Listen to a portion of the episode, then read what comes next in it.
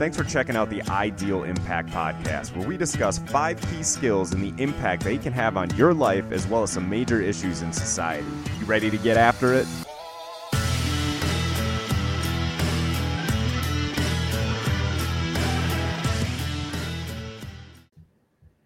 Welcome to the episode number two, where we will be discussing how the ideal skills can have a profound impact on your life. So, we're going to learn to leverage intentionality, discipline, emotional intelligence, accountability, and loyalty. So, on today's episode, we have co founder of Ideal, Kyle Wakeman, which is me.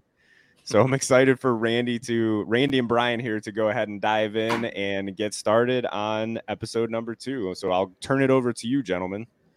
Hello. What's going on, bud?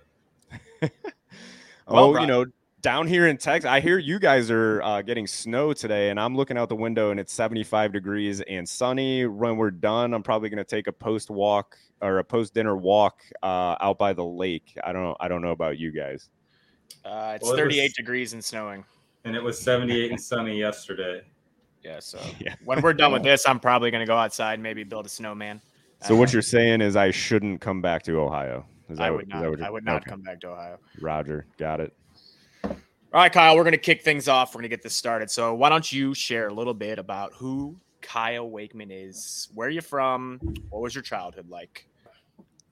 So yeah, so I was born in Newport, Rhode Island. So pretty cool to say. It's a tiny little state, and Newport is absolutely gorgeous. So I still have this deep sense of connection there. I lived in Rhode Island for three years to start my life, and then I moved to Delaware for a year, and then back to Rhode Island. I lived in Connecticut for four years, and then upstate New York for one year, and then finally settled in Ohio. So my dad was in the Navy, bounced around a lot as a kid, which was really cool looking back on it. I got to live in some really cool places. Like Newport is absolutely gorgeous. I, I highly recommend for everybody to go visit at least once. But it gave me a lot of life skills. Like I said, you you get to connect with a ton of different people. You get to make friends quickly. I was an only child, so no siblings. So I was kind of forced to build quick rapport with people. So again, looking back on that now, it's definitely interesting, even though at the time it was really hard so, how many to, schools yeah. did you go to? How many different schools did you attend in your young academic career at that point? I've counted this out at one point, and I I don't remember. So I went to preschool in Delaware. I think no, I went to kindergarten. Yeah, no, I went to preschool in Delaware. I went to kindergarten in Rhode Island, and then I went through first, second, third, and fourth grade all at the same school in Connecticut. Fifth grade in New York sixth grade at the elementary school in Ohio, seventh, eighth, and ninth grade at the middle school, Ridge, and then finished out 10th, 11th, and 12th at Mentor High School. So all right. It was it was more than a couple.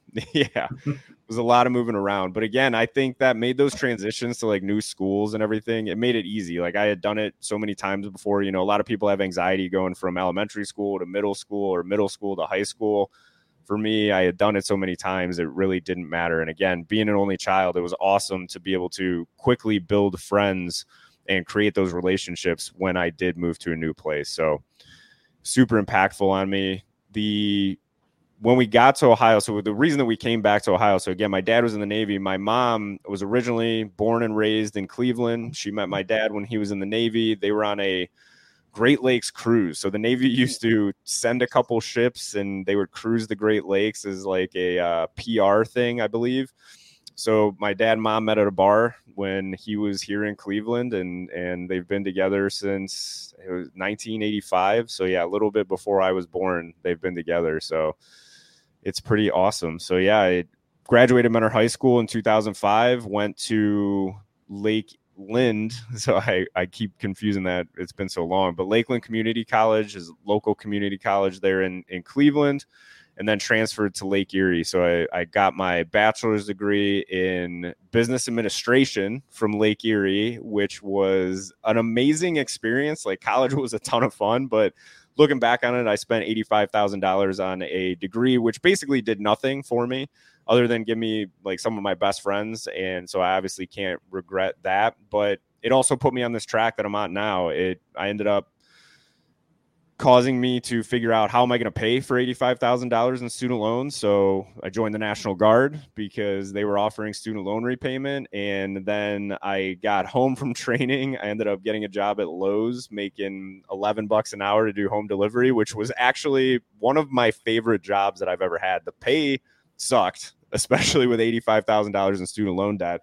I remember getting my first bill. It was $1,000 a month was my student loan payment and I got that, and I'm making 11 bucks an hour at the time. And I open it, and I, I wanted to cry. I call them immediately. I'm like, hey, I'm like, I don't know how you expect me to pay a thousand dollars a month. I'm like, I'm, I'm broke. So I had to navigate that entire situation, and then I was lucky enough to get into a really good employer where I spent 11 years total. We'll get into some details with all of that, but at the time it was amazing. Um, even though i wasn't making much money i was got a little bit of a raise from that $11 an hour. I was lucky enough to at least have a steady income and benefits and all of that stuff. So that was a huge impact on me and that you know experience in my corporate career is is what led us here to ideal and everything that we're doing with that awesome. I did the uh, home delivery job too, and that was like my favorite job as well. I was like, it, I got paid to work out. That's how I looked at it. I'm like, I get to carry all this stuff. I'm getting a workout in, and I'm getting paid for it. That's yeah. something I didn't know about both of you. I didn't know both of you worked there. I, I didn't work at Lowe's and do it. I worked at Mentor Lumber and did it. Uh, yeah, okay. yeah. So, so I was, I was, I was doing, yeah, and I was doing refrigerators, stoves, washing machines, up and down stairs and everything. Yeah, it was a great workout, but that actually it ended up getting me in trouble. Well, not in trouble, but in the guard, I ended up missing out on a deployment because something I said on our our what was the the health exam? The PHA. PHA. Yeah. Yeah, the PHA. So we're like we were very first into that unit. I mentioned something about my back hurting from that and it ended up I got on profile and we had no idea that the deployment was coming up. Like it was our first PHA. We had just gotten to the unit. I mentioned that my back hurts and all of a sudden I'm on profile. I'm flagged and I, I can't deploy. It was, uh, you know, we learned our lesson on that first PHA to be very, very intentional with the words that we were using and everything that we were saying. And that was something that you learned quick in the military. Well, they were stupid questions. They'd be like, "Do you have any aches or pains?" And you're like, "Oh yeah, my back's a little sore." And then next thing you know, you're on profile and a dead man profile, and you're not allowed to do anything. Yeah, I'm, a, I'm question. Yeah, and I was what 25 at that time, I think 24, 25. I'm like yeah, 24. My back's a little sore. Yeah, we just got done doing basic training. We just got done doing advanced training. I played football in college. It, you know, yeah, I I move refrigerators up and downstairs. Sure, I have pain. Yeah, well, apparently apparently you're not allowed to say that. My profile was crazy too. They flagged me and I was allowed to do everything. I could PT, I could I could work, I could do everything. The only thing that I was flagged for was was from deploying. And then by the time I got all that situated and cleared out, like they had filled the deployment and you know, it was it was it was what it was at that point. So well, what like you mentioned the guard and you mentioned the student loans. Is that the only reason why you joined, or did you have other reasons why you wanted to join?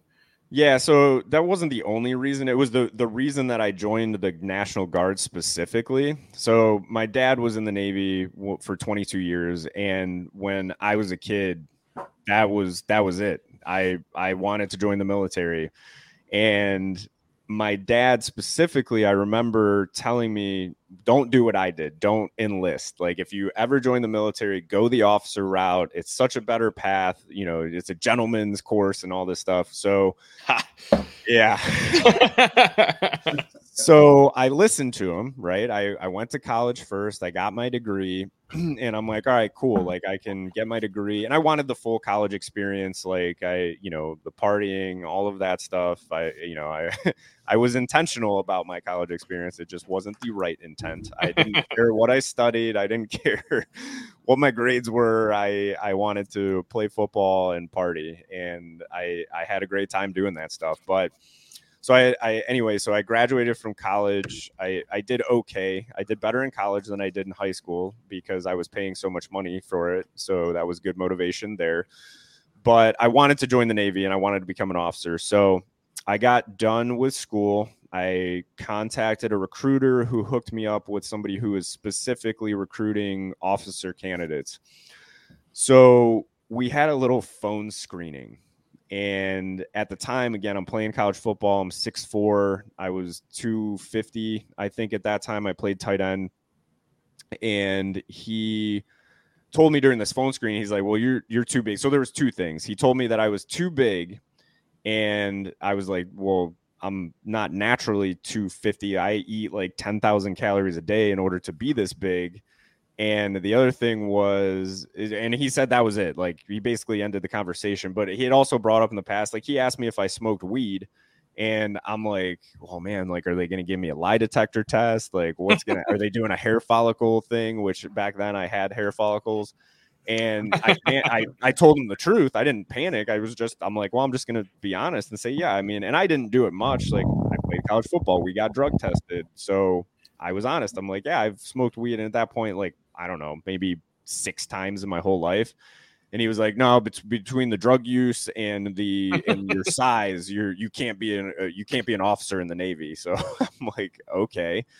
So I went to the Army, I went to the Marines, and I took the ASVAB test. I tested really well, and then before I ended up signing any contracts, I heard that the National Guard was doing the student loan repayment and they accepted me into the officer candidate program. So I went with the Guard and I was like, well, this is cool. Like I still get to serve my country and and do the reserves and then, you know, start focusing on building a career because again, a big concern at that time, even going into the military, was how am I how am I going to pay this thousand dollar a month student loan payment? So this was it was a really good way to do that and ended up so they told us and randy experienced this as well. So they told us well we'll give you 50 grand towards your student loan. So i'm like damn like 50 grand out of 85000 that's a that's a pretty good chunk right? It is. Yeah. Well what they didn't tell you was one you can't be an officer because once you commission you're no longer eligible for student loan repayment. Two that the 50,000 was only towards federal student loans, which I did not have 50,000 of. And three and four. So three was they made like an annual payment and you had to fill out all of this paperwork every single year and yep. prove all this stuff. And then on top of that, it was taxed. So you only got like a percentage of it each year, and it was taxed like crazy. So it was taxed two times. Yeah, had, they taxed it before they gave it to you, and then you had to claim it as income, and then it got taxed again. Right, which was awesome. Yeah, so I ended up, I think, out of like the fifty thousand that I thought I was going to get, I got like thirty five hundred bucks. so, so the purpose of joining from the financial aspect was definitely not the move, but again, I'm I mean, you know, a lot like college. If it if it wasn't for doing that, I wouldn't be where I'm at right now. Randy and I wouldn't be such amazingly close friends. We wouldn't be in business together. Uh, so you know, to to ask if I regretted it, absolutely not. Not that you did ask that, but I'm sure people are wondering, like, well, did you regret it? No, I didn't regret it. I, if it wasn't for that, I wouldn't have moved up the the ladder at the corporate job as quickly as I did. I wouldn't have learned made the mistakes that I had and, and learned the lessons that I did. So, you know, I'm happy that I did it, but from a financial perspective, no. well, Kyle, you know, you talked quite a bit about your army career, your high school career. What do you do in your free time? What do you like to do? Do you read?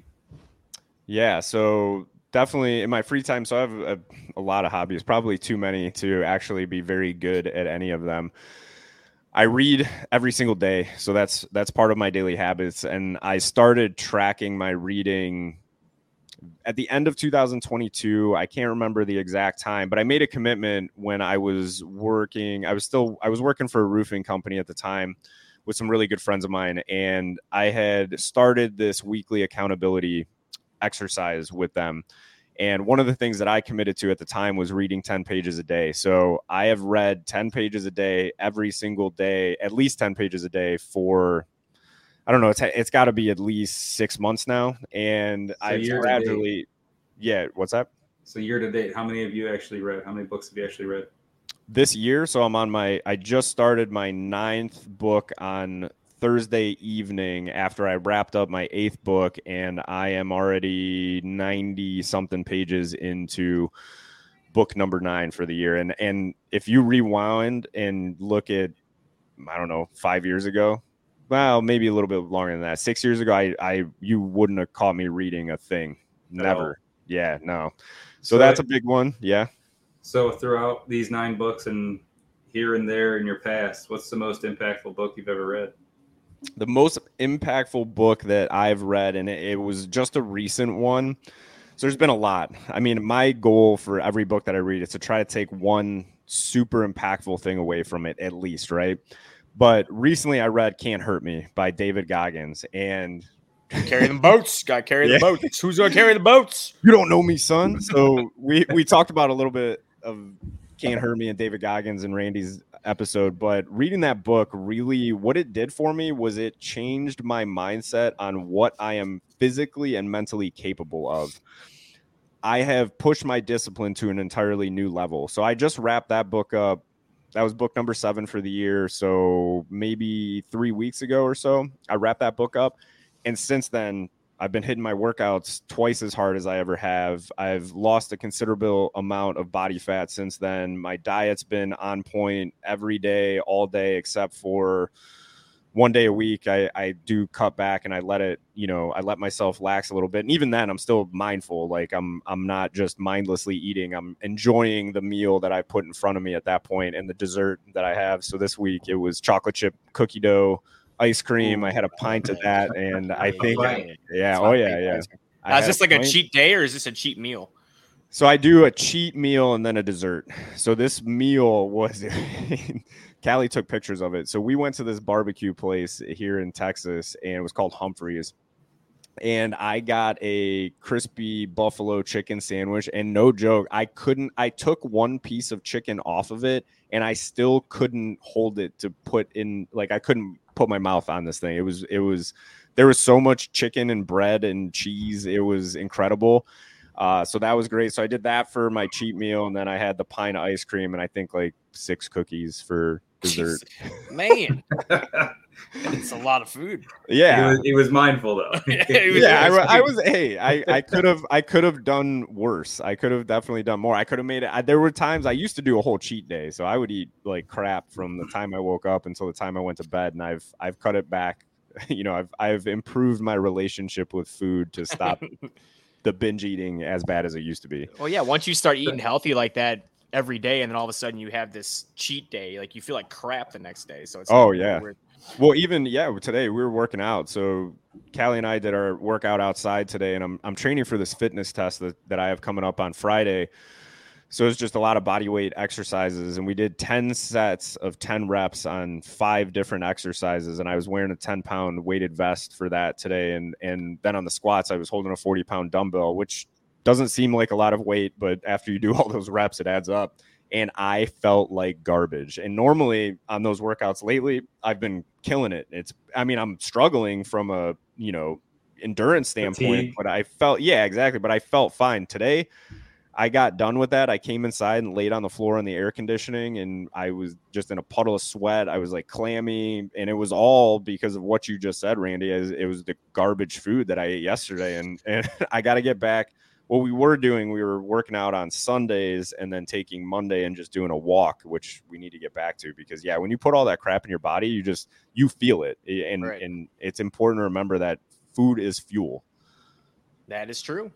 So before going, I want to go back to that book real quick. You know, you said that you'd read it, and at one point, it made made you think about all these things that you can now potentially do. You know, questioning your ability after you read it, did you relate it to anything in your past, like basic or any other achievement in life?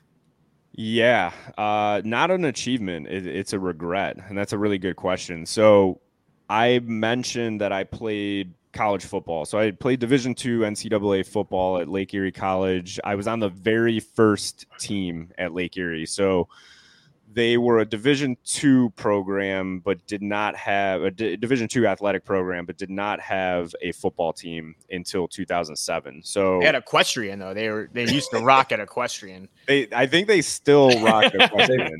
They still do. Yeah they, they they were an equine school and and at one point before they became co-ed i think they were the were they the unicorns? I think they were the Lake Erie unicorns or some some very. They should have kept that name because that name. Yeah, yeah some, very not intimidating name, but so I'm kind of upset that we don't know that living here in Painesville. Right. I've never heard yeah, of if you, the unicorns. If you go to the athletic center and you walk through, there's some stuff still in the trophy case. So I can't say much because I was a, a, student prince. That's what we were at my yeah, school. So we were the we were the storm. So like the storm was all right. And we did Feel the storm. Rage. Yeah, we did the storm warning when before we came out of the field. There's been a storm warning issued for Jack Britt Memorial Stadium. me, me, me. And you guys would lose by like 60 points. And hey, no, we were actually we were, we were we were pretty decent while I was there.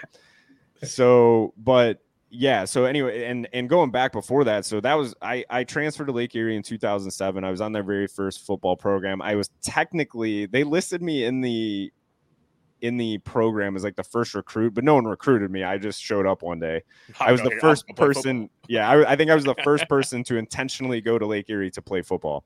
That's awesome. So, yeah, I guess that's cool. But and then going back that so in high school I played football as well. I was a wide receiver. Again, I was tall and skinny, and I quit before my junior year. Well, I it was I was in my junior year and I have a ton of regret from quitting football. There was it was if I had to point at one thing that really changed my life, and there's been many, and there's been many other things, but this is something that I come back to often. But was quitting football because I was so I was talented, but I didn't work hard, you know, and I didn't take it seriously. I quit football because of my girlfriend at the time. Not and it wasn't her fault by any means. She didn't pressure me or anything like that, but I wanted to, I thought I was in love. I thought I was going to marry her. I thought, you know, and anybody who knew that relationship knew that that was the dumbest thing ever. But I quit. I regretted it. I, you know, I, I, wasn't I never played varsity much because at Mentor it was it was a division one powerhouse in Ohio. Like Mentor is always loaded. Yeah, they're one of the best programs in the state always because they have so much talent to pull from being such a big school. And but i was i was good. I you know had a really good freshman year. I went into my sophomore year. The class ahead of us was completely stacked. 2004 they they were referred to as the class. You know there was like articles in the newspaper about them and so I didn't get much playing time when I was a sophomore, blowout games like I played. And then going into my junior year, I was I was stoked. Like I'm like this is gonna be it. Even though those guys in front of me are really good, like I'm gonna get playing time. And I got a little defeated because somebody that I personally didn't feel was better than me ended up starting and playing over me. So that was a big kick in camp. And then the other thing, so my junior year, I got asked to suit up for JV, which was fine. I wasn't that wasn't a problem. But I wanted to play wide receiver and JV because it was going to be a blast. I'm like, I'm going to play against these guys that aren't nearly as good as me. They're JV and I'm going to smoke them, right? Well, I wasn't allowed to play receiver. I had to punt. That's why they wanted me to suit up for for JV was just so I could go out there and punt, right?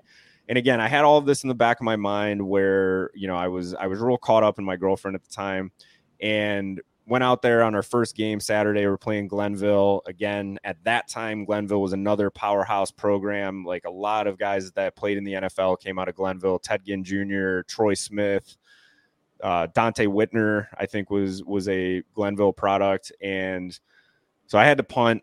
Our gunner is wide open, and I'm getting yelled at from the sideline to snap the ball and throw it to the gunner. Now, I never practiced this, and I had definitely never thrown a football in a game before.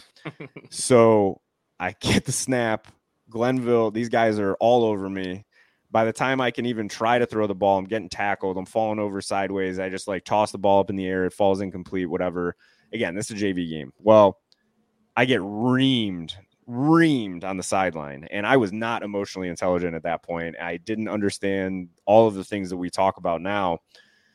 And that just was like the icing on the cake. I quit, never went back. Well, I never went back my junior year. I walked away. I tried to go back my senior year and my mind wasn't in it anymore because I had been away from it so long. And then I just I had all of these regrets. I literally couldn't even like drive past Mentor Stadium for a long time because I would I would I would cry because of all the regret. So Lake Erie started a football program. So this is a perfect opportunity. I can go there, I can walk on, and everything's going to be great. Well, I weighed 180 pounds. I was fast enough in high school, but not fast enough to play wide receiver in Division two NCAA football.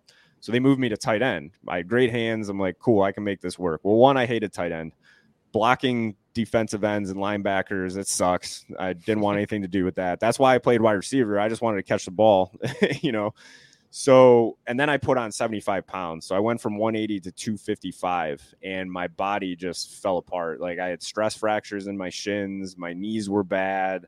My frame just isn't built to carry 255 pounds, especially in How that fast kind did of you put that on? That was in a year. 75 pounds in a year? Yeah, I Wow. I I did not know anything about nutrition. I ate full boxes of Swiss cake rolls. I ate full pizzas. So would this wasn't like muscle and good weight that you put on. You you were eating Twinkies and ho hos. Yeah. It was half. It was it was I would say half muscle. Like I mean I you was didn't gain 75 pounds of fat. I realized that. right, But but but yeah, no, it wasn't a good seventy five pounds. It was it was I and it, but the worst part was at the time I thought I was yoked. Like I'm like, dude, you're 255 pounds. Like you got pipes and all this. And I was. I look back now at pictures that I've seen. like my buddy's got a video of me dancing to like techno music outside of the locker room one day, and I'm like, dude, you were fat. Like you were you were fat. And I've seen pictures of my face, and I've shared pictures like uh, college, and then compared to when I did 75 hard last year and I'm like, I don't even look like the same person. I was I was so fat. so yeah, I mean that that's that's a regret that I have. So that that mindset, I just never took it seriously. Like I never took football seriously, even though I loved it.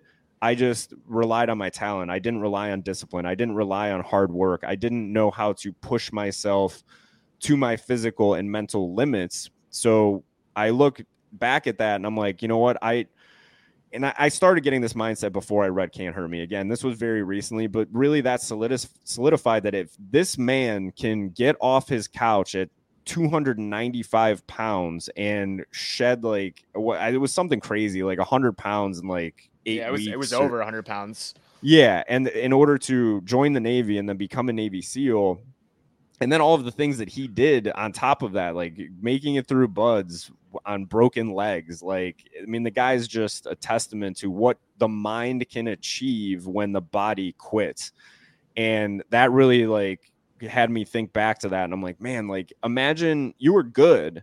Now imagine if you didn't quit and if you took things seriously and you were disciplined and you worked hard and all of and you didn't just rely on talent. Like imagine what may have happened. And again, now I've shifted my mindset a little bit where I'm happy with my life. I'm fulfilled right now. I have an amazing wife. I have amazing friends. So, you know, and maybe maybe I played football continuously, and maybe my senior year I snapped my neck and I was paralyzed. So I mean, who knows? So I'm not going to sit here and, and wallow in that anymore. But man, it just really forced me to dig deep and like now I'm I'm running more than I ever have over the last like month. I'm I'm pushing these workouts to a new limit and I'm coming for that fitness test on Friday. And and you know, I'm going to this event. Very wealthy, successful entrepreneurs, very high level real estate investors, people that are doing big things from like a podcast and personal coaching perspective. And I'm like I'm not going to be the most you know wealthy person there. I'm not going to be the biggest name. I'm not going to be the best personal coach at this point. But i can go in there and smoke that fitness test and stand out in that manner and make connections and add value to other people by helping them do the same type of things and helping them with their mindset so that's my intent behind why i'm looking at it from a physical perspective right now and how that book helped me So what what is this fitness test that you're taking? Yeah, so it was actually the five exercises that we did today. So the fitness test itself is called the GB9, and it is five different exercises, and you get four minute or you get one four one minute breaks between each exercise. So in total, it's nine minutes, and so that's why the G, GoBundance nine GB9. So GoBundance is the mastermind group that the the parent company of the mastermind that I'm in. So burpees, super planks, which is like a dynamic plank, which absolutely just smoke your triceps. And then you move to push ups. So now you're doing push ups. You've already done burpees. You've done these super planks. Your triceps are smoked. So now you're doing to do push ups. then sit ups and air squats. So it's a and minute of each of those? A minute of each of those, and you get a one minute break in between each one. How many so times just as many that? reps? It's as many reps as you possibly can. So the way that it's scored is your total number of reps plus your age. So the last time I did it, so I just the first time I did it, I did 187 reps. And that was maybe two months ago. And then I did it last weekend and I did 233 reps. So a huge improvement. And then plus my age. So in total, I scored a 269. I, I don't think it's the highest score that's been done, but it's the highest score that I've I've seen put out there on the on the networking group that I'm a part of. Nice. So you just do a minute of each one, as many reps as you can, and you get a minute rest in between each exercise, and that's it. Yeah. Just one round. Yeah, just one round and maximum effort. Yeah, maximum effort and talk about digging deep on the discipline. when you're, you know, I because I'm pushing myself and I'm trying to push hard. By the time you get to those squats, that last exercise, your legs are smoked. You're you're gassed. You're breathing hard. You're you're wanting to drink water, but like I don't want to put anything in my stomach at the same time. And it's just like, hey, like this is my bread and butter. I can do more squats than any of these other exercises. So like, let's get after it. And I think the last time I did it, so I did like 75 squats in 60 seconds or something. I was just moving. So yeah, it's and again, all of these things that we talk about, I could apply all five, and I did in a way. My intent behind why I want to do so well in this test, the discipline that goes behind it, the emotions that go into it. That's the cool thing about these skills that we talk about. You can literally apply them to anything that you're facing in your life, and you know that's why we're doing what we're doing is to help people do the same thing. That's a different type of workout too, man. That's like that's not like lifting weights. yeah. Well, that's like, why I don't weigh 255 pounds anymore. Yeah. I was gonna say when I went to the State Highway Patrol Academy, we didn't lift a single weight. It was just HIIT training day in and day out. And Kyle, I feel your pain, brother, because that's that is like Randy's saying, a totally different workout, especially if you're not doing it consistently. And now you are. I'm sure it's still not easy. No, it's not easy, but I will tell you. So I think over the winter I got up to like 220 and I just weighed myself yesterday. I was down to 207. So again, just being really in, and and that's just small changes. Small changes on being intentional in my diet and pushing myself harder and changing up the type of workouts. I mean, I still lift weights with these like HIIT type workouts, but it's I bought 40 pound dumbbells, 20 pound dumbbells. I have a 20 pound weighted vest and like a six pound medicine ball. And we've just been using that to just crush these workouts since we've got to Texas and it's been awesome. Yeah, you don't need a whole lot. I mean, you think back when we were doing the like, we were getting ready for that Murph. I mean, all we were doing is running, squats, push ups, and what was the other one? Push ups and wasn't sit ups, was it? Oh man, how are we blanking on the Murph? I don't know. it's per, push, ups, pull ups, and sit ups, or push ups, pull ups, and squats. That's it. That's it. Yeah, and the yeah. mile and the mile run. You and run a mile, before, mile in the beginning and the end. Yeah, with a twenty pound vest on. Yeah. So I, I, is, to be fair, I didn't wear the vest when we did the Murph. I, I did chicken out um, and did not wear the vest, but I did I did complete the workout, which was my goal. And we do need to do it again, and I will wear the vest this time. I'm gonna wait probably for my hip to heal up before I do that. You might want to do that. That was hard, man. That the hundred pull ups sucked. Hundred pull ups with the vest on was not fun. Yeah. So, you, would you say that for all of our listeners and followers that they these are absolutely things that they can start slowly incorporating into their daily exercise and kind of build off of? Yeah, I mean, I, I, I wouldn't say everyone because obviously there are people out there with certain like legitimate physical issues where they might need to modify things, but I think for most people, most people just don't want to make themselves that uncomfortable. Like doing that stuff sucks. There's mm-hmm. no way around it. I I work out a lot, and I mean, there's points. I think on Friday, I I walked almost three miles in the morning up and down these hills out here in East Texas. I ran like 2.3 miles in the afternoon, and then the evening I walked like almost four miles or something. So I'm pushing myself right now physically, but these workouts don't ever get easier the intent of these workouts is to make yourself uncomfortable and to force yourself to grow. If I start taking my workouts easy, then I'm not getting any better, right? And a lot of people that that's scary. And the other thing too is you're going to you're going to suck at it. If you haven't done it in a in a long mm-hmm. time or you've never worked out, it's going to be horribly hard. You're going to be in extreme physical discomfort. Your body is going to hurt afterwards.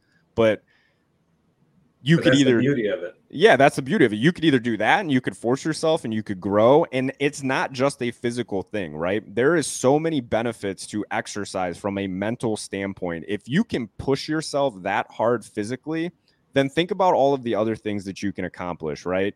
Maybe there's another goal that you've set for yourself where it comes to I want to start my own business. Well, all the same skills apply, right? It's going you're going to suck at first. You're going it's going to be uncomfortable. There are going to be pains that come with it. There's going to be fear that comes with it. But if you can leverage your discipline and your emotional intelligence and control your mindset, then you can push through it. And the results are going to be incredible. It's the one thing, your body is the one thing that you have complete control of. Again, for the most part, right? Obviously, certain medical conditions and all that stuff, but you don't have to be rich. You don't have to be smart. You don't have to be anything other than discipline in order to have an outstanding, healthy physique, right? So I do think that almost everybody can do it, but they're not because we promote the most garbage you know things in society right? Like our our diets in america are terrible. Our mindsets are terrible. Our you know look on exercise is, is almost negative as well in many ways because we're promoting you know there's this whole thing going around right now where you can't body shame people, right? And this like body positivity. And I don't think you should body shame somebody, but I also think that there's a realistic expectation of what is healthy and what isn't healthy.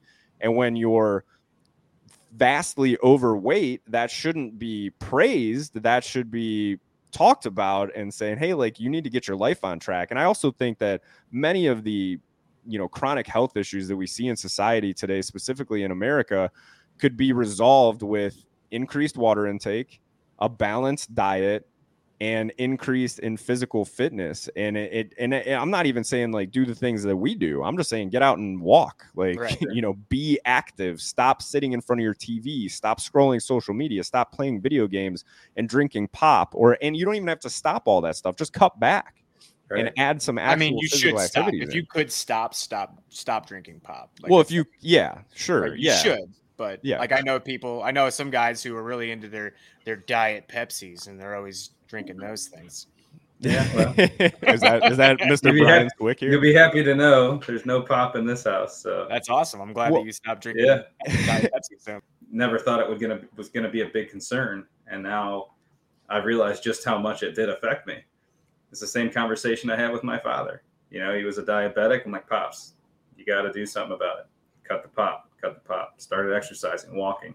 He's no longer on diabetic medication. So that's that's awesome. Yeah. That's a good yes, that's a, yes, right there. That's an amazing point. Is like just by making that change, right? And people they if you improve these five skills that we talk about, then these things become very easy. You know, I before I got down to Texas, I was drinking a lot of energy drinks. So I got in a really bad habit with that last summer when I was working for the roofing company.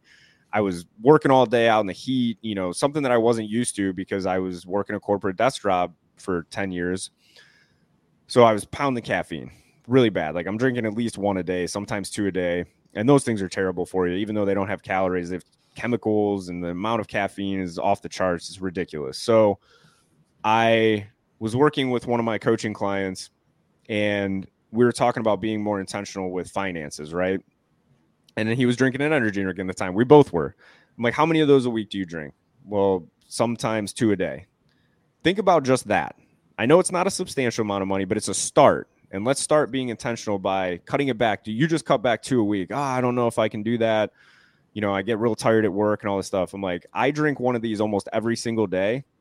If you ask me to put it down for 30 days for a month, I will I will do it. No question.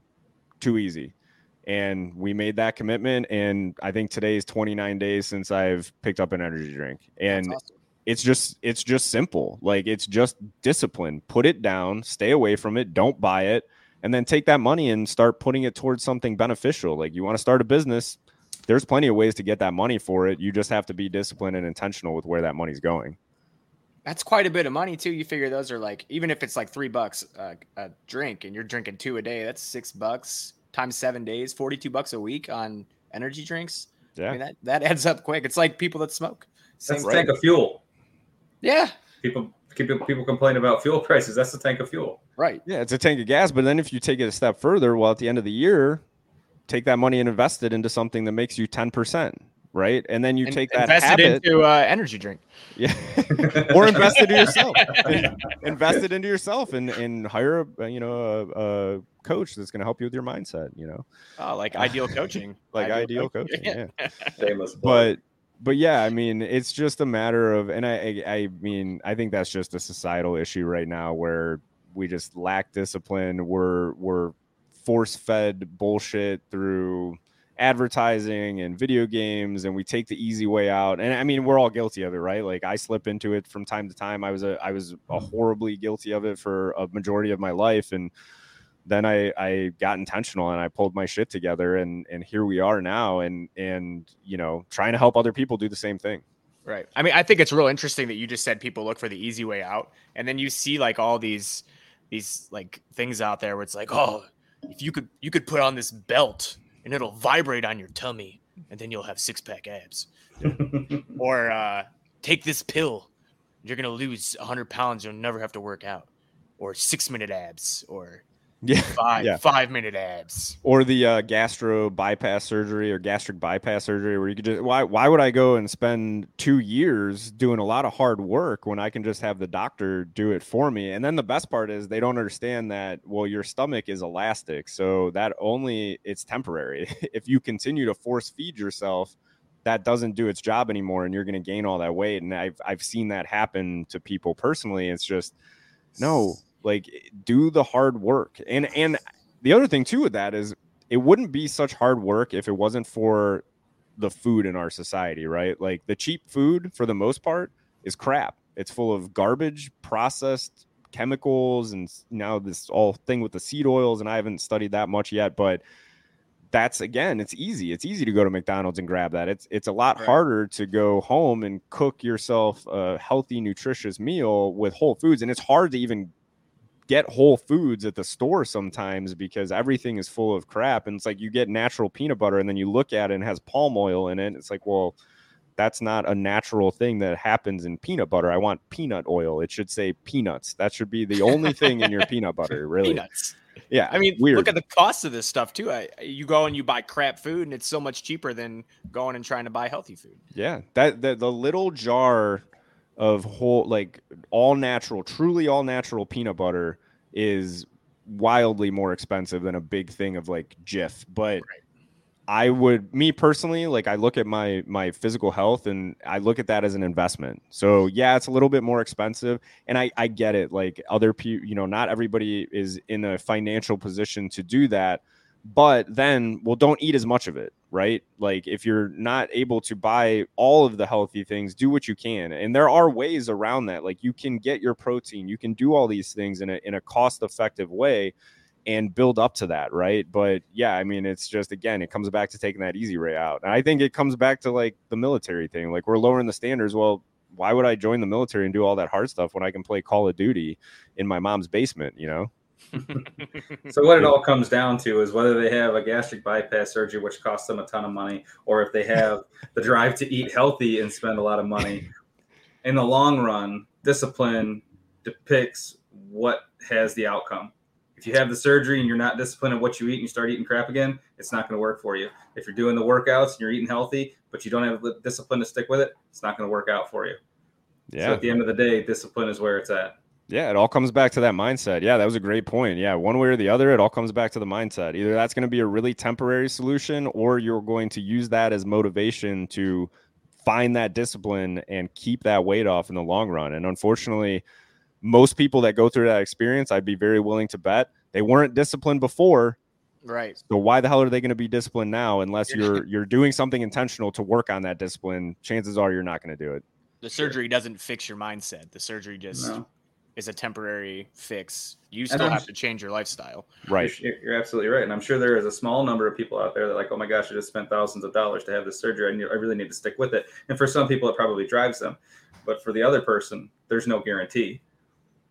Well, I mean, no. I agree with what you're saying, but you're also like surgery is risky. Like, sure, things can go wrong. Like, I have, uh, I have a family member who, who passed away after gastric bypass surgery. So I'm not saying that that was the stem from it, but anytime you go under the knife, it's not like you don't know what the outcome is going to be. Anything could go go wrong.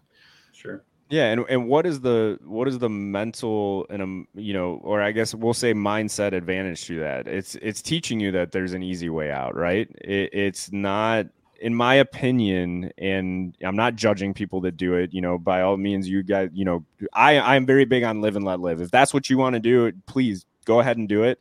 I'm not trying to preach to anybody. It's just I'm talking about my opinion in my life. If I were in that situation, I would fix my mindset. You have to fix your mindset first and then start working on everything else because with the wrong mindset, nothing else truly matters because you're going to go right back to those old habits and especially discipline. Like it takes a lot of discipline to create new habits, create a new lifestyle and actually make long-term progress and achieve the level of success that you set for yourself. Well, you you look at our country and we're we're probably the most obese country in in the world. So how do you how do you fix this mindset? You're talking about dis- discipline and you need to fix your mindset. Like, what would you do first to help address this problem? Oh man, everyone is required to read "Can't Hurt Me." And you have to listen to Dave Goggins' voice before you read it, so you can read the whole book in his voice. but that that's you know, I'm joking when I say that, but I I do think that certain things like certain books, you know, I'm not saying they should be required because I feel like that's government overreach, but yeah. You know, that's a that's a big question. That is a very big question. And I think really right now what it comes down to in our society and you see it all over the place, but just a lack of values. So one obviously going back and looking at our past and our history our values haven't always been great right so obviously in the united states there was slavery and even going on into the 60s with segregation and and you know even today there's racism so there's been messed up values for a long time but if we look back i think it's just progressively getting worse. So how do you do that? I think that's the key question, right? How do you get people back to good wholesome values? And and maybe not the same values that we used to have, but new improved 2023 values where we can have actual conversations with each other, where we can hold each other accountable as people, where we can be respectful, where we can agree to disagree, right? like you don't have to agree with me but i do appreciate when you are disagreeing with me that you treat me as a human being and you're respectful and you're kind and that's how we start to make progress so i guess talking through that a little bit i would say the biggest thing for us as a society right now is we we can't disagree on anything there is a you know according to a lot of people there is a right and a wrong and there's no in between there's no gray area so they can't agree on anything. So un you know kind of unrelated to the question that you asked but i think that's probably the biggest thing going on in society right now is we cannot healthily disagree. Everything is an attack. Everything is super far left or it's super far right.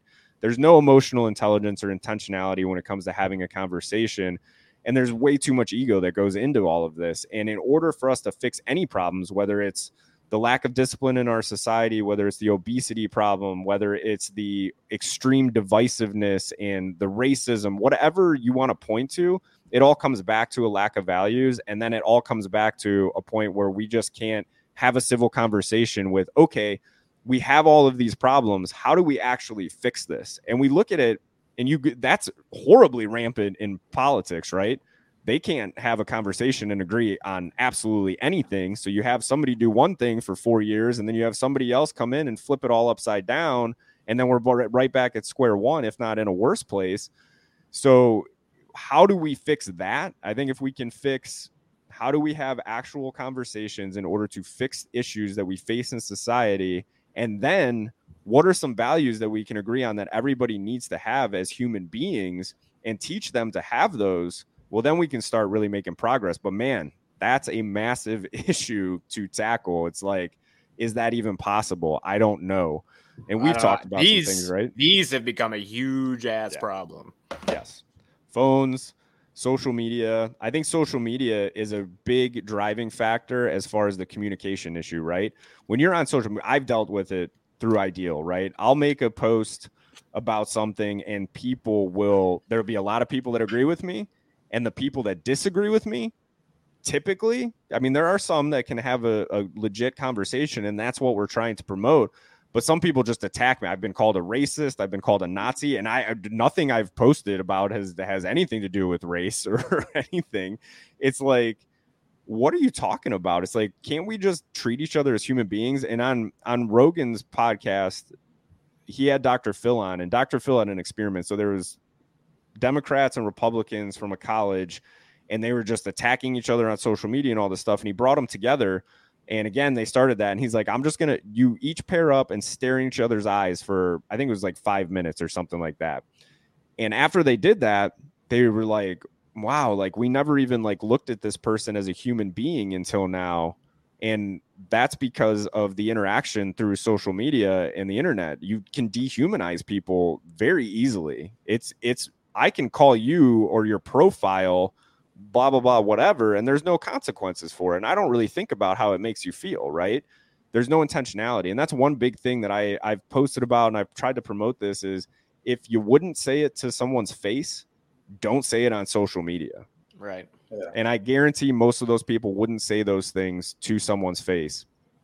Like, why would you? Like, I don't like you can get your point across without attacking somebody or calling them a name or but they can't you can. that's the They- problem they no i'm saying not. they they can't because they don't know how to is because we've lost that skill is how i feel about it So there was a, a scenario that I'm going to bring up here, referring to my previous uh, job and career. But I went to a diversity training, and at the time, you know, you you hear diversity and automatically kind of think race, religion, stuff like that, right?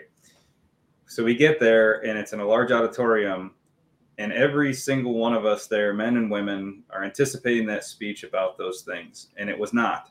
It was absolutely anything and everything to do with the generation of today and when stopping somebody of this younger generation how we need to talk to them and how we need to treat them because they've grown up in a world of social media.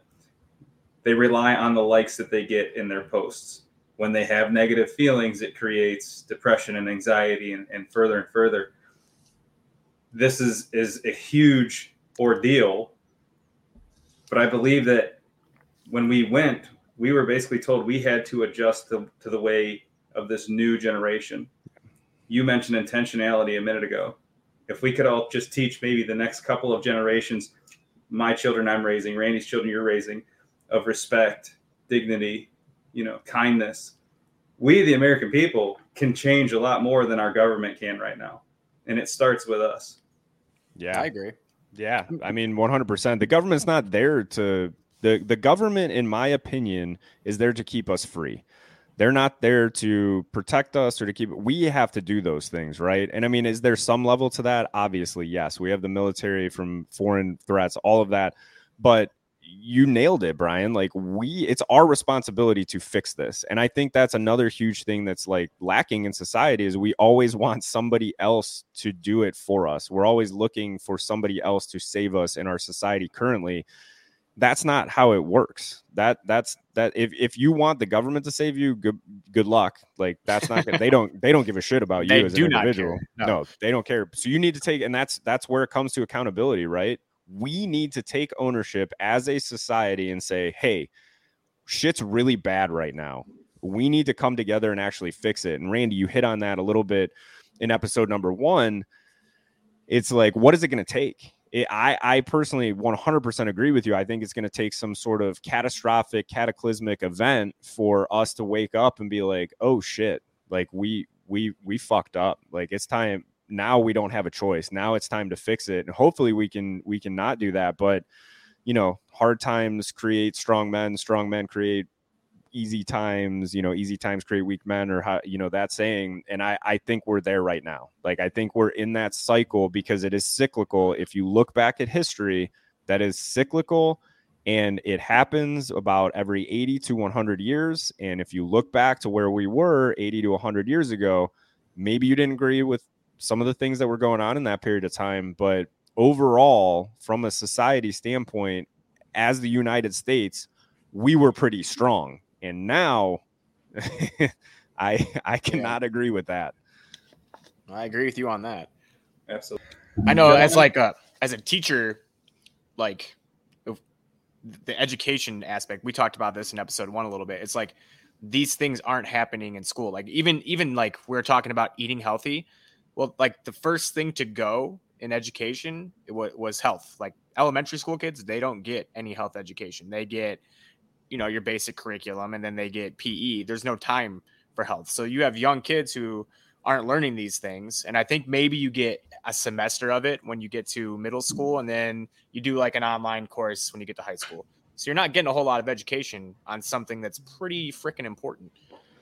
Well, yeah, and it go it's that it's a combination, right? It's a combination of the education system and it's a combination of the way that these kids are being parented, which is totally different for the most part from the way that we our generation was parent and it, which is crazy, right? Because it's our generation that are raising the kids right now and for some reason something happened in there where we were told that, you know, everything our parents did was wrong. And I'm not I mean, don't get me wrong. Do I have plenty of regrets and things that I've done in my life that are fucked up and that I wish I wouldn't have done? Absolutely. But at the end of the day, like I still think I'm I'm a pretty good person, especially over the last couple of years where I've actually started to take control of my life and you know, live intentionally and and be all of these things that we talk about and you know, that's just it's just not going on at home. So you have all of this, you know, lack of values at home and then they come to school and you're not allowed to do anything at school for as a teacher right? You know the administration scoffs at you the parents scoff at you. It's it's it's just we're in a really really really bad spot right now. And i think as time goes on everything gets worse faster. Like it it, it just keeps getting sped up. And a lot of that has to do with the technology that we talked about before. Right. Yeah i'm not a fan of it. I mean i I feel like I'm in, living in the wrong generation. Like I was born at the wrong time, and I should have been born earlier and not dealing with all this crap. And I know it's only going to get worse for my kids. So I'm, I think I want to fix it, and I I think having an open dialogue will help. But I don't know. Like you said, I don't yeah. know if it's going to take some crazy catastrophic event. It's going to get everybody on the same page because you feel like 9 11 was a pretty big thing. And I feel like we were united for a little bit and then it just went right back to normal. Yeah, and I I think I think a lot of it has to do with we just need to teach people how to use things intentionally, right? Like if I'm using social media, what is my intent behind it? If you're mindlessly scrolling and you're just letting yourself absorb bullshit and get caught into these like horribly, you know, mm, emotionally unintelligent conversations, I'll say, then it's bad if you use it with a purpose to go in and say, Hey, I'm trying to promote a positive message. I want to connect with people and I want to show them that we can disagree and have conversations, right? So, or I'm going on to, you know, I really want to learn about hiking or the specific thing.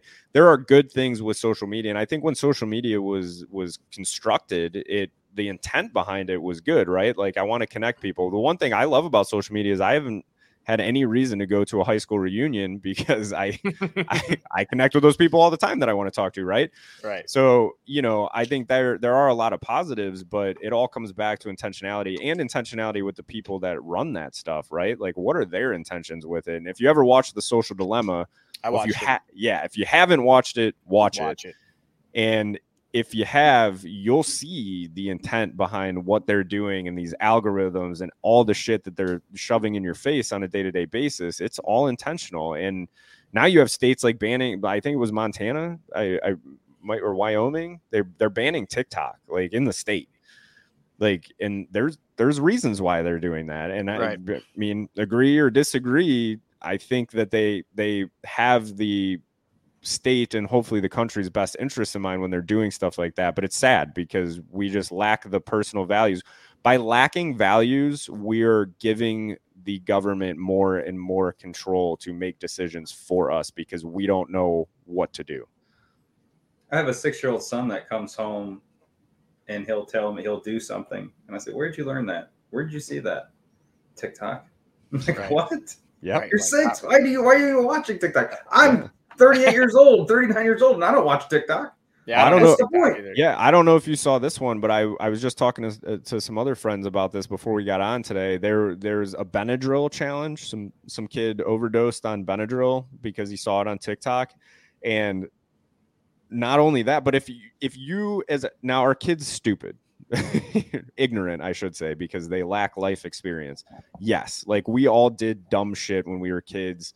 I drove around throwing acorns at people out of my 95 Ford Escort. like we egged people, we drank, but nowhere ever would it have crossed my mind to take pills or do coke or like hard drugs or anything because my parents instilled specific values in me where I knew not to do those things and I had seen the consequences of some of that stuff, right?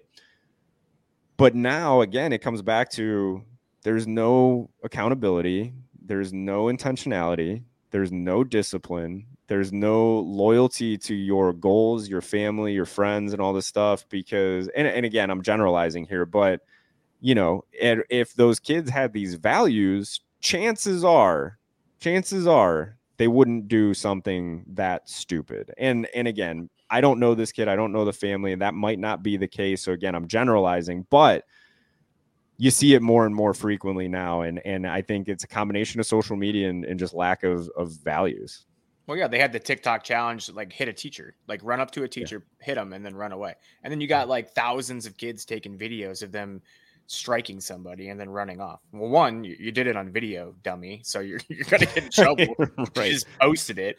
But like these TikTok challenges, like like you said, like what is the intention of the of the people in charge of TikTok? Like this stuff is going up on your site and you're allowing it to be on there because it's getting a lot of hits, it's getting a lot of views, and they're gonna make money off of it. Then you Yeah, watch a and, video and there's no like the- accountability there either like No. what, just does, does- does tiktok get held accountable for any of this shit No, You nobody- see the video the other day of the riots in, in downtown area, and majority of the people are actually running to it with a phone in their hand because they Right. want the likes from all their friends because they were right there to see it.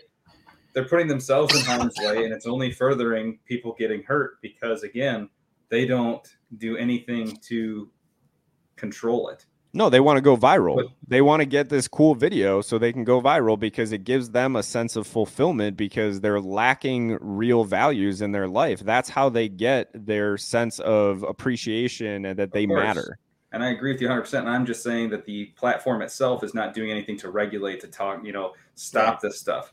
Local high school here had a fight page. Nobody, oh yeah you, you knew the story. right. You know, there was a the school basically put together a fight page and they changed the letters in the in the name of the school so you couldn't just search it unless you knew exactly what it was. But there were dozens of fights on this because they thought it was cool. But yet the platform itself, and I won't use the name of the platform, but the platform itself has to know that this stuff is going up. There's got to be some type of monitoring going on because they're banning everything else that they don't want you to see about government this or that. So why isn't that taken care of? That's a lot of views. That's good why. damn yeah it's, yeah it's marketing it's it all comes down to the almighty dollar i mean And it's yeah all on that focus group in which they're trying to hit that generation right now that is impressionable that they just want their product to be put out there and it doesn't matter who it's affecting. Yeah, But we, One hundred percent. It it's it's again it's sad. I mean, and again, like I don't know. I I I if it were me, like if I were the the president of the United States, right? Like I would say, hey, I we have a problem. I don't know how to fix it. But what I'm gonna do is I'm gonna pull together the the most brilliant people I possibly can on both sides of the aisle, and we're gonna sit down and we're gonna fix this shit and we're going to do it and we're going to sit here until it's fixed until we can come to some sort of agreement. We're not going to agree on everything. It's not going to be perfect but we have to do something. And again there's that's where it goes back to there's no ownership in in the government. The government like have you ever heard a president stand up and say i that was my fault. Like i i messed up and i'm going to do everything in my control to fix it and never let that happen again like I'm just thinking. I'm thinking Bill Clinton when you say that. Yeah. like hey listen like i hooked I did not have sexual relations with that woman.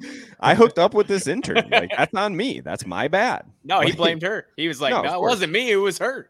Yeah, and I guarantee that he had a whole team of people telling him exactly to do that. And Right. and that's it's it again like and you're a kid.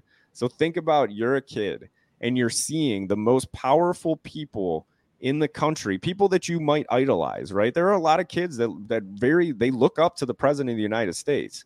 And I know I did when I was a kid like when I was at DC and in eighth grade, I was like, oh my God, like the president lives is so cool, blah, blah. You Right. know, and but you're seeing them do all the wrong things. They don't take ownership. They don't have accountability. There's a huge lack of emotional intelligence. Where's their fucking loyalty? Who knows where their loyalty is? Because it's really hard to say it's the United States at you know recently. So you know, then you see this stuff and you do it in the same thing with musicians and athletes and all of these people. And in my opinion, the wrong people that we look up to as a society, and they get away with it. They don't do any of these things. So why the hell would I? And again, you see it all over social media too. Like these kids are looking up to guys like Andrew Tate. Like, I'm sorry, the guy's a douchebag. Like, I don't I do you feel what he is. I mean, like he has said some good things, and you know, I'm like, damn, that's a good point, and I like that, but the guy's a douchebag. Like, I wouldn't want my kid looking up to fucking Andrew Tate. You know what I mean? So It's it's sad. what you're saying is like kids could be watching the current president's offspring not being charged for smoking crack on video and stuff like that but and and nothing's being done about it yeah there's ac- accusations and they're looking into it and this that and the other thing but this was how long ago and the guy still walking around why would a high school kid fear getting caught with maybe some pot in his book bag at school Right. Well, and I mean, let's be honest. Like, pot's one thing. Let's not. Let's Hey, not. hey, let's not you know- demonize pot. All right. no you know me i'm just saying in high school it is strictly forbidden so yeah, again it's against the no- rules. there's there's Yeah. no reason to be like oh well i better not do this because Yes. And and even even though like I personally don't think there's anything wrong, wrong with weed or anything like that, there are still rules, like you said, Sure. and and that rule, if you have values, you will still abide by that rule. Like even though weed is legal to smoke in certain states, like you're in the military, you you can't do it. And if you have loyalty and you have these values, you're you're going to stick to that, and you're going to place your mission as a as a member of the United States military first before doing that. And you're absolutely right. Like when it comes to that whole issue with, you know, i'm just saying uh, and you know that i have a medical card so i'm all for Yeah. it just like you are but in circum in certain circumstances it's either against the law still or it's Right. you know a policy of a business or in the school or whatever that's all i'm getting at but Yeah. you know I mean, Well, there's a and- time and a place. There's a time and a place. Exactly. yes, and you I look at it alcohol. I'm not going to get drunk and go to work. right or or drive or anything like that Right. and that that's a whole we could do a whole topic on alcohol Sure. and, and that but it, the the other point that i was going to make is so that was a very good point obviously with with the the current president's son but then also look at this whole thing with epstein and Ghislaine maxwell. How can you be convicted of sex trafficking minors and stuff like that but there's no who the fuck bought them where'd they go? Who are they sold to? Like how who are they trafficked to? And you know damn well if you've watched any of the stuff behind that people in very high places former presidents royal family members billionaires all of these people were involved in that. And it's like we want actual justice. Ghislaine Maxwell serving the rest of her life in prison to me is not a, it's not enough. That's it's simply not enough to but where is the accountability? That she's a scapegoat. They're holding her accountable because they were forced to and there's no accountability for all of these countless i can't even imagine how many people were completely you know full involved in that but there's no accountability for that and again that's just another message that people are seeing in life well if i get rich then i can get away with whatever the hell i want I can Right. do whatever I want to i do. can But I if you can get read your- with all of it But if you read in your local local newspaper, you know this guy was responsible for a shooting, but then this guy who was an accomplice that drove the car, and this guy who was the one that helped get the gun, they're all round up, Yeah. right? As they should Yeah. be. right But why not in the big picture? Why They not have the something money. in such a scale that is affecting? What is it about? money it all comes down to money it's the same issue like man damn maybe that should be my answer like what's wrong with society and and the best part is our money it's not really worth anything at the end of the day. like the the the government just prints as much of it as they want.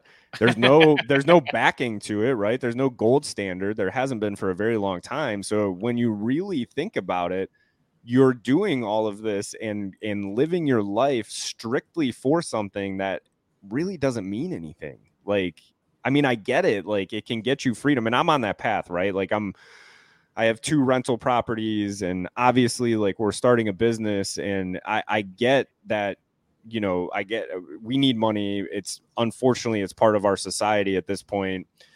But at the end of the day you die rich and who cares? Like at the end of the day you're going to get forgotten. Like that's mm-hmm. just a matter of time. Whether it's within one generation 10 generations it doesn't matter. At some point you're going to get forgotten. Why don't you just live your life to the fullest and stop worrying so much about money? Uh, Randy can probably recall this because I, I said it all the time. As a kid, I would say, I don't, I want to have kids young. I wanted to be the dad out of out of high school like it was years and years ago, you know. And people were like, "Oh, why do you want to do that?" Well, because I value my family. I could have the most money in the world. I could be Bill Gates rich. They have no friends or family. I'd be the poorest bastard on earth. I've heard a mm-hmm. lot of people say it lately wealth is not measured by money. It's measured by what people think of you if they come to you when they need help. And ultimately, I think that's what we're trying to accomplish here is build people up to make them realize their own potential and start spreading that. Yeah, I, that's exactly what we're trying to do. We're and we're trying to really really help people realize that you can live your life by your design. It's not going to be easy. It's going to take a lot of work, but no matter the situation, if you are willing to put in the work, you can get out of the situation that you're in and you can live life the way that you see it, right? So for me, right, like I had a I had a 10 year, 11 year career in the corporate world and I was broke at one point, right? I, I had $85,000 in student loan debt. I was making 11 bucks an hour. Thank I thank my parents for helping me through that time. I thank my ex wife for helping me through that time. She taught me a lot when it came to managing my finances and controlling my my spending and, and all of that stuff. So I, I thank her so much for that. But I kept, you know, I got into this job and I was making more money than I could have ever imagined. Randy and I were at drill and I got the call that I got my first supervisor job, and I went from I, I got like a twenty six thousand dollar a year raise, and that was just my base salary. That didn't include the the much larger bonus that I was getting. And at that time, that was my only concern. My only concern was making more money so I could pay off this debt, and I wasn't some broke bum, you know, living off my wife at the time. So I was ecstatic, and then I got my next raise and my next promotion and I made more money and I started making more money than and I I mean like don't get me wrong like I wasn't making some ridiculous amount of money but I was making more money than I ever expected to make. Like I made over a hundred thousand dollars and that was way more money than I would ever expect to make. I, I remember graduating college and be like man if I make 50 grand a year like I'm gonna I'm gonna be good. I'm never gonna need another job or anything like that. And what happened in that time was it they became the golden handcuffs, right? Like I got myself into this situation where I was making a very good living. I was very comfortable. I had the things that I needed, but I was miserable. I was so horribly miserable and a lot of that misery came from the the feeling that there was nothing that I could do about it at that point. It's like how are you ever going to go make this much money again you're gonna how are you ever gonna replace this income? Like you you can't do it. There's no way out at this point. You're you're in your 30s like there's no way you can go start a business. You're you're stuck. And it just became this horrible horrible defeating empty overwhelming feeling. It was and and don't get me wrong like plenty of people have been in worse situations in their life. Like i'm sitting here complaining because i was making a hundred thousand dollars so i i get how that sounds so, but but the mindset that at that time, like that wasn't what it was about. I didn't care about the money. I I cared about the lifestyle that I was living, and uh, so I did. I I did care about the money, but. I was I was bound by it more than I wasn't using it for any sort of freedom. It was it was a chain that was keeping me bound to something that I I was miserable in, right?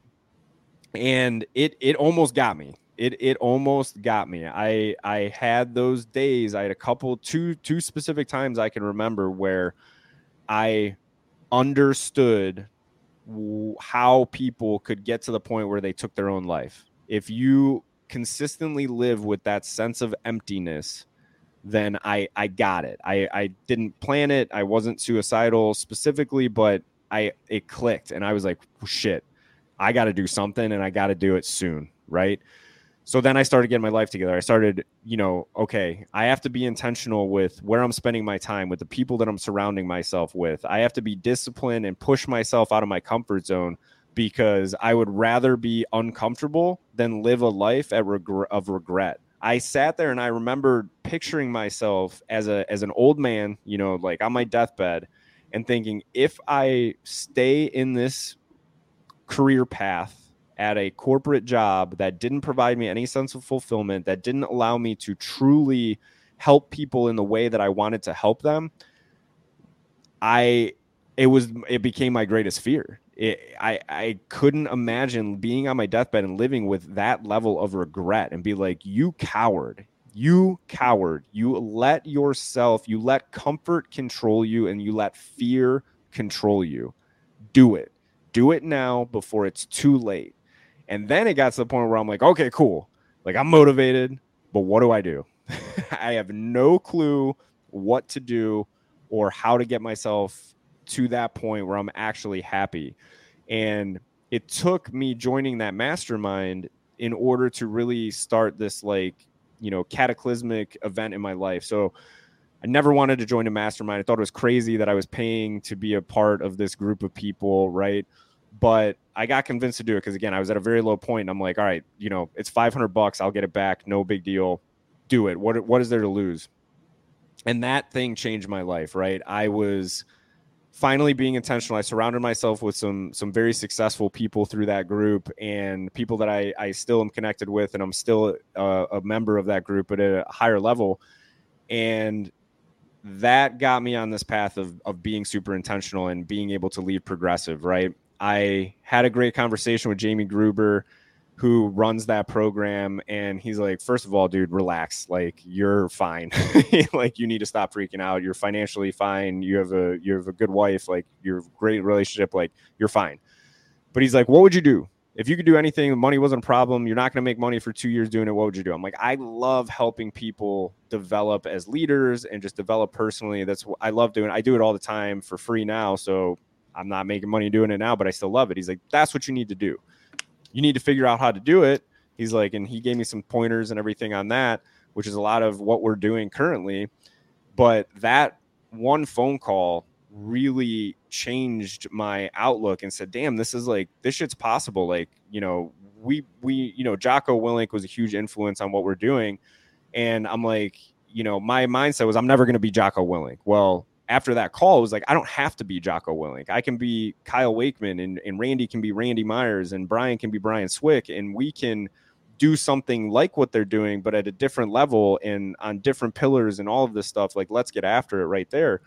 So we did. And then I just really started getting intentional with being able to, I'm like, first of all, I got to get out of this W 2. Like, this thing is a massive roadblock to what I'm doing. Well, how do I do that? How do I leave a you know, hundred and you know, sometimes with my bonus, it was it was over one hundred and thirty thousand dollars. It could have been that I was making.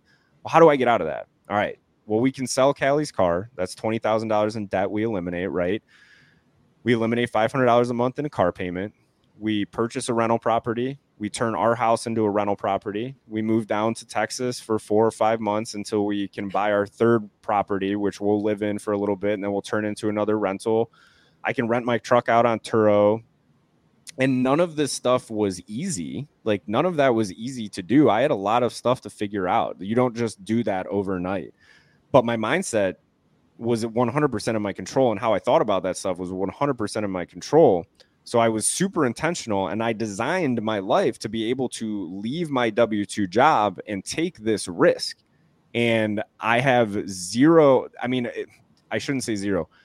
I have zero doubt of how my life will look in the future but I, I there is a lot of fear that comes with that there's a lot of doubt there's a lot of the imposter syndrome that comes through and it's like who the fuck are you like are you having a midlife crisis like brian randy and i talked about this before the call it's like yesterday was a bad day. I had a lot of fear, a lot of doubt. But again, I realized that my mindset's within my control. So I had some really good conversations. I corrected my mindset. And here we are doing something that, you know, we, we never, none of us ever thought we were going to be doing, recording a podcast and, you know, and, and helping other people live their life the same way and be able to take the same steps and not live a life full of regret. So, my advice to everybody is if you're going to fear one thing, like fear regret. Like, I was so afraid to go broke that I sat in a career for 10 years and I got no fulfillment out of it. And I started imagining myself as like that old man on my bed and how much I would have regretted never going all in on something that would actually make me happy. And when you look at the big picture, we're all going to die, like we talked about. We're all going to die. There's no avoiding that. And in probably one generation, no one's going to remember who we are.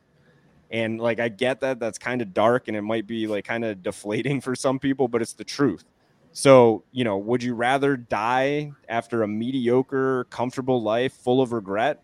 Or would you rather like be there laying, you know, laying on your deathbed and say, damn, like that, that was wild. Like I, I did it. I took the risk. I, I, I accomplished my goals. And even if you didn't accomplish your goals, at least you didn't regret it. You did it. You tried it. You took the risk. So that's like my one biggest piece of advice is like you just you have to focus on your mindset and don't let fear control you because man, I can't imagine being at, on my deathbed and and just regretting my entire life. Yeah, that's a that's a an amazing story, and I know I know your story obviously because we're friends, and uh, but like you went back at first. Like you left your yeah. job and then you went back to your job. Talk about fear controlling you, yeah. right. And then you left again and it feels like like you're gonna stay gone this time. But like I feel like there's a lot of people in the same position. Like they don't like what they're doing and they're just afraid to take that jump. So yeah. that's really good advice that you gave them. Well, yeah, and the, the other piece of advice is there's so many ways to make money right now. Like now's the time to do it. There, you can make money doing. You can sell feet pictures on the internet if you have to. if that makes you happy and it gets you out of doing something that you're miserable doing, then I, I mean, if you're of age and you're of you know sound mind, go ahead and, and do whatever it is that you need to do. But yeah, I, I, yeah, and again, fear fear had played a lot of part of that, and I, I, don't think at this point, after going back and then quitting in five months, I, I don't think my former employer will welcome me back. For no, but like if you had to, you could go find something else yeah. that's similar to that position. So it's not like you left and could never find another job if that's something that you had to do. Like yeah, people are so scared to take this jump, but like if I if I left my job, I I could eventually go back and find another job just like it. Yeah, and it's gonna suck for a little while, but at least you did it, and you know that you can you can do it. That was the be- best thing about leaving the first time is it just proved to me that I could do it, that I that I had the courage to overcome that fear, and I could do it. Now I ran back, but again, and that was a good point that you just made, Randy. It's like uh, that's another that I should have made is I lined up a freelance recruiting job. Like I have a job that I work 10, 12, 15 hours a week now to to keep money coming in. Now I'm not going to make probably as much as I was at Progressive, but I'm making enough now that I've designed my life in a way to where I don't need as much money and I can still live the same lifestyle. And not only that, but I can because I don't have any bills, I have a cell we have cell phones and my truck payment. That's it. And now we can do things that we want to do. I can go to camping in Big Bend, which we're doing in a couple months. I can go across the street and go fishing all day if I really wanted to. I could I could I can go out on runs and walks and workouts and whenever I want to. I I just move my calendar around. I move appointments around. I don't I block my stuff off. It's and again, I'm making less money than I have in a very very long time. And I've never I I'm more happy right now than I have been in I I can't even tell you the last time that I felt this free and you know and it comes with its own set of stresses and fears and doubts like we mentioned but man that's part of being free. Part of being free is is there are going to be some really tough challenges that come with it but i wouldn't have it any other way. That's awesome. I think we accomplished the goal we set out to and really learn who kyle is Kyle, I think that you just shared the most powerful thing that you're trying to convey here is your your life story right now. Uh, Yeah, man. There's a lot of small details and nuances that I'm sure we'll get into in future episodes. But yeah, it was awesome. You know, th- this is exactly what we're trying to do is is just share our stories and get people to understand that you can be at some really low points and you can feel like you're out of control of your life, but that's not the case. Your your entire life is controlled by your mindset. And if you can fix your mindset, you can fix anything. And and I know that that sounds crazy, and I used to think that that was complete bullshit until I did it myself. And that's what we're here to do. Is we're here to help people do the same thing.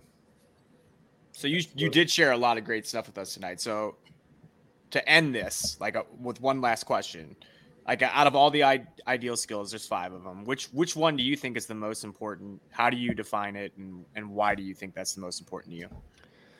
Yeah, man, this is a, a, a, always a good question. Even though by always I we've we've asked it twice, but I, I I think it's going to be a really good question for all of our guests moving forward. So, right. Man, it's the, and it's so hard because what when we talk about these things, and you, you probably caught on to, and I think we mentioned to it a little bit in the first episode, but all of the, these five skills intentionality discipline emotional intelligence accountability and loyalty they all tie together. You really have to be all five in order to be one. So they're all extremely important. But if i had to pick one thing it would be discipline and we look at discipline so doing what needs to get done in order to achieve the results that you want regardless of how you feel right and many people confuse discipline and motivation. People used to ask me that all the time. How do you stay so motivated to work? I was like, I'm not motivated. I don't I don't want to do this stuff. And Randy, you talked about that. It's like I don't want to read every single day. I don't want to stretch every single day. I don't I, I don't want to do these. I would much rather eat ice cream and go to the lake and go fishing, but there's stuff that needs to get done if I want to continue to live my life by design. So, and not only that, but discipline we talk about as the backbone of these five skills because if you're not disciplined then you're not going to be emotionally intelligent. You're not going to approach things with the right intent. You're not going to remember to be loyal to the things that you have going on in your life and, and you're not going to remember to balance your loyalty because that's a tough one too and you're not going if you're not disciplined i'll tell you what you're not going to hold yourself accountable because those two are very very closely tied together. In order to that's the, the hardest thing is to hold yourself accountable. It's easy for me when randy messes up or brian messes up it's easy for me to call them out on that right? It's a lot harder to look in the mirror and say hey you messed up. You should have done better. Now you need to take action and take ownership in order to fix it right? But again without discipline you're not going to do any of those things. So I personally think that's the most important one. I think it's a skill that is transferable across so many different things, whether you're training jujitsu, whether you're being a parent, whether you're being a leader, whether you're being an employee. Discipline will get you through when many other things can't. So I think that's a big one. And again, shout out to somebody that we look up to greatly, Jocko Willink, because Just really equals freedom. Yeah, I mean he's he's like I think jo- David Goggins' book took it to uh, another level for me. But really, it all started with Jocko, his podcast, his books, and the words that he says, and and really like you know, we have to pat ourselves on the back a little bit too, because, you know, we easily could have read those things or listened to those words and then done nothing with it. So not only do you have to do all these things, you have to you have you have to surround yourself with the right people. You have to listen to the right things, learn from the right things, and then most importantly, you have to take ownership of it and actually take action and do it. Because knowledge with knowledge without action is completely useless. So, for our listeners out there that that are looking to get more discipline in their lives, like what advice would you give them to get them started on the right track with that? Yeah, I think discipline, you know, first first of all, we all have some level of all five of these skills. Like everybody has these in them somewhere, right? It might be one little thing and you might not have a ton of it, but you have some of it. So that's the first thing. So recognize where you are disciplined and focus on that strength. It's like, okay, well, why am I disciplined in that area? So really dissect it, get deep, have that deep conversation with yourself, and then ask other people too. Like talk to other people. Hey, like I don't look at myself as a very disciplined person, or I am a pretty disciplined person, but I know I can be better. And have other people that are close to you that know you tell you, well, I think you do this, right? And tell them it's a safe space. Like make them comfortable with giving you this feedback. Cause again, a lot of people aren't, right? So that's step number one is recognize where you currently shine with discipline, right? And then figure out why. All right. And then start small in other areas, right? So a lot of people now, we talked about it a little bit, but people walk around dehydrated constantly. And it takes discipline to drink water when right? All the time when there are so many other things. I love coffee right? Brian used to love pop. I used to love energy drinks. We all got multiple water receptacles. So it takes discipline because there are so many other things that you could drink that are better tasting and that you know maybe it's beer and you get a little buzz off of it you don't get that from water right so start small if you know that you should be drinking a gallon and a half of water and you're drinking no water or very little, I mean, I know people that have gone, they don't drink water. It's crazy. Like, I don't know how they do it. Eh, but okay, well, if you try to drink a gallon and a half of water every day and you're not drinking any right now, you're probably not going to be able to do that, right? Or you wouldn't be in this place. So start small. We'll start drinking a quarter of a gallon of water a day. And then in a month, add another quarter and make it a half, right? And just build on those. So take very small steps and build on those things. And then once you've established this habit of discipline and doing things that you don't necessarily want to do, you're going to be able to apply that across the board to so many other things in your life. And then whatever it is that you define success as, because that's different for everybody, right? Some people look at success as, making $10 million a year. Some people look at success as being able to get up and go and do whatever they want any day of the week. And they live out of their, their truck, you know, or they have one of those like sweet camper vans and stuff like that.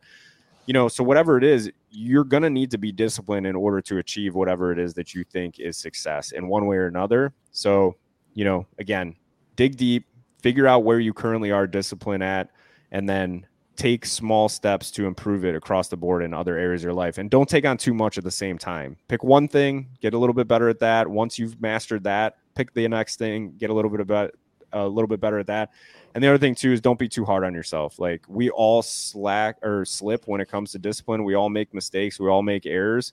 Focus on growth and getting better and not perfection because you're never going to be perfect. It's just never going to happen. And if you if you set your goal as being perfect you are guaranteed to fail, and that's going to start a whole nother problem. That's good advice. I mean, the small steps thing is huge because too many people try to like do a complete overhaul of their life and they're like, this is too hard, and they just give up. So yeah. the small steps thing, just start with one thing. If you want to drink more water, drink more water. Once you get that down, then you can move on to the next thing, which is yeah. like I'm doing this discipline reset right now. So I have like a a list of things that I'm trying to achieve every day. And like we I think we've all done or seen 75 hard. And if you if you slip up on 75 hard, you're supposed to go back to day one and start over. Well, that's defeating.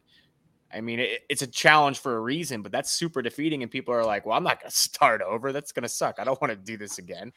With with the discipline reset, at the end of the day, you're going to reflect on how you did. And you're going to journal and be like, okay, well, maybe I could have done this better, but I did this really well. So you're not starting completely over. You're focusing on progress, looking at what you could do better, and then fixing it hopefully for the next day. Yeah. 100% great advice. And that's the same thing with all of these skills, right? Like try to be a little bit more intentional, try to be a little bit more emotionally intelligent. And when you make a mistake, reflect on it, learn from it, take ownership of it, take action, get better. Own it. Own Agreed. it. Agreed. 100%. 100%. Brian. Yes, sir.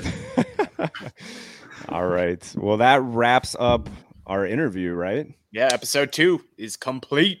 And the so books. so since I'm I'm I I'm the interviewee in this episode, I Randy, take us away. How do how do you connect with Ideal Impact podcast or if maybe I'm interested in some mindset coaching on the ideal skills, how do I get in touch with us? Oh, you can hit us up on so many avenues of social media that we just talked about how you shouldn't be on so much.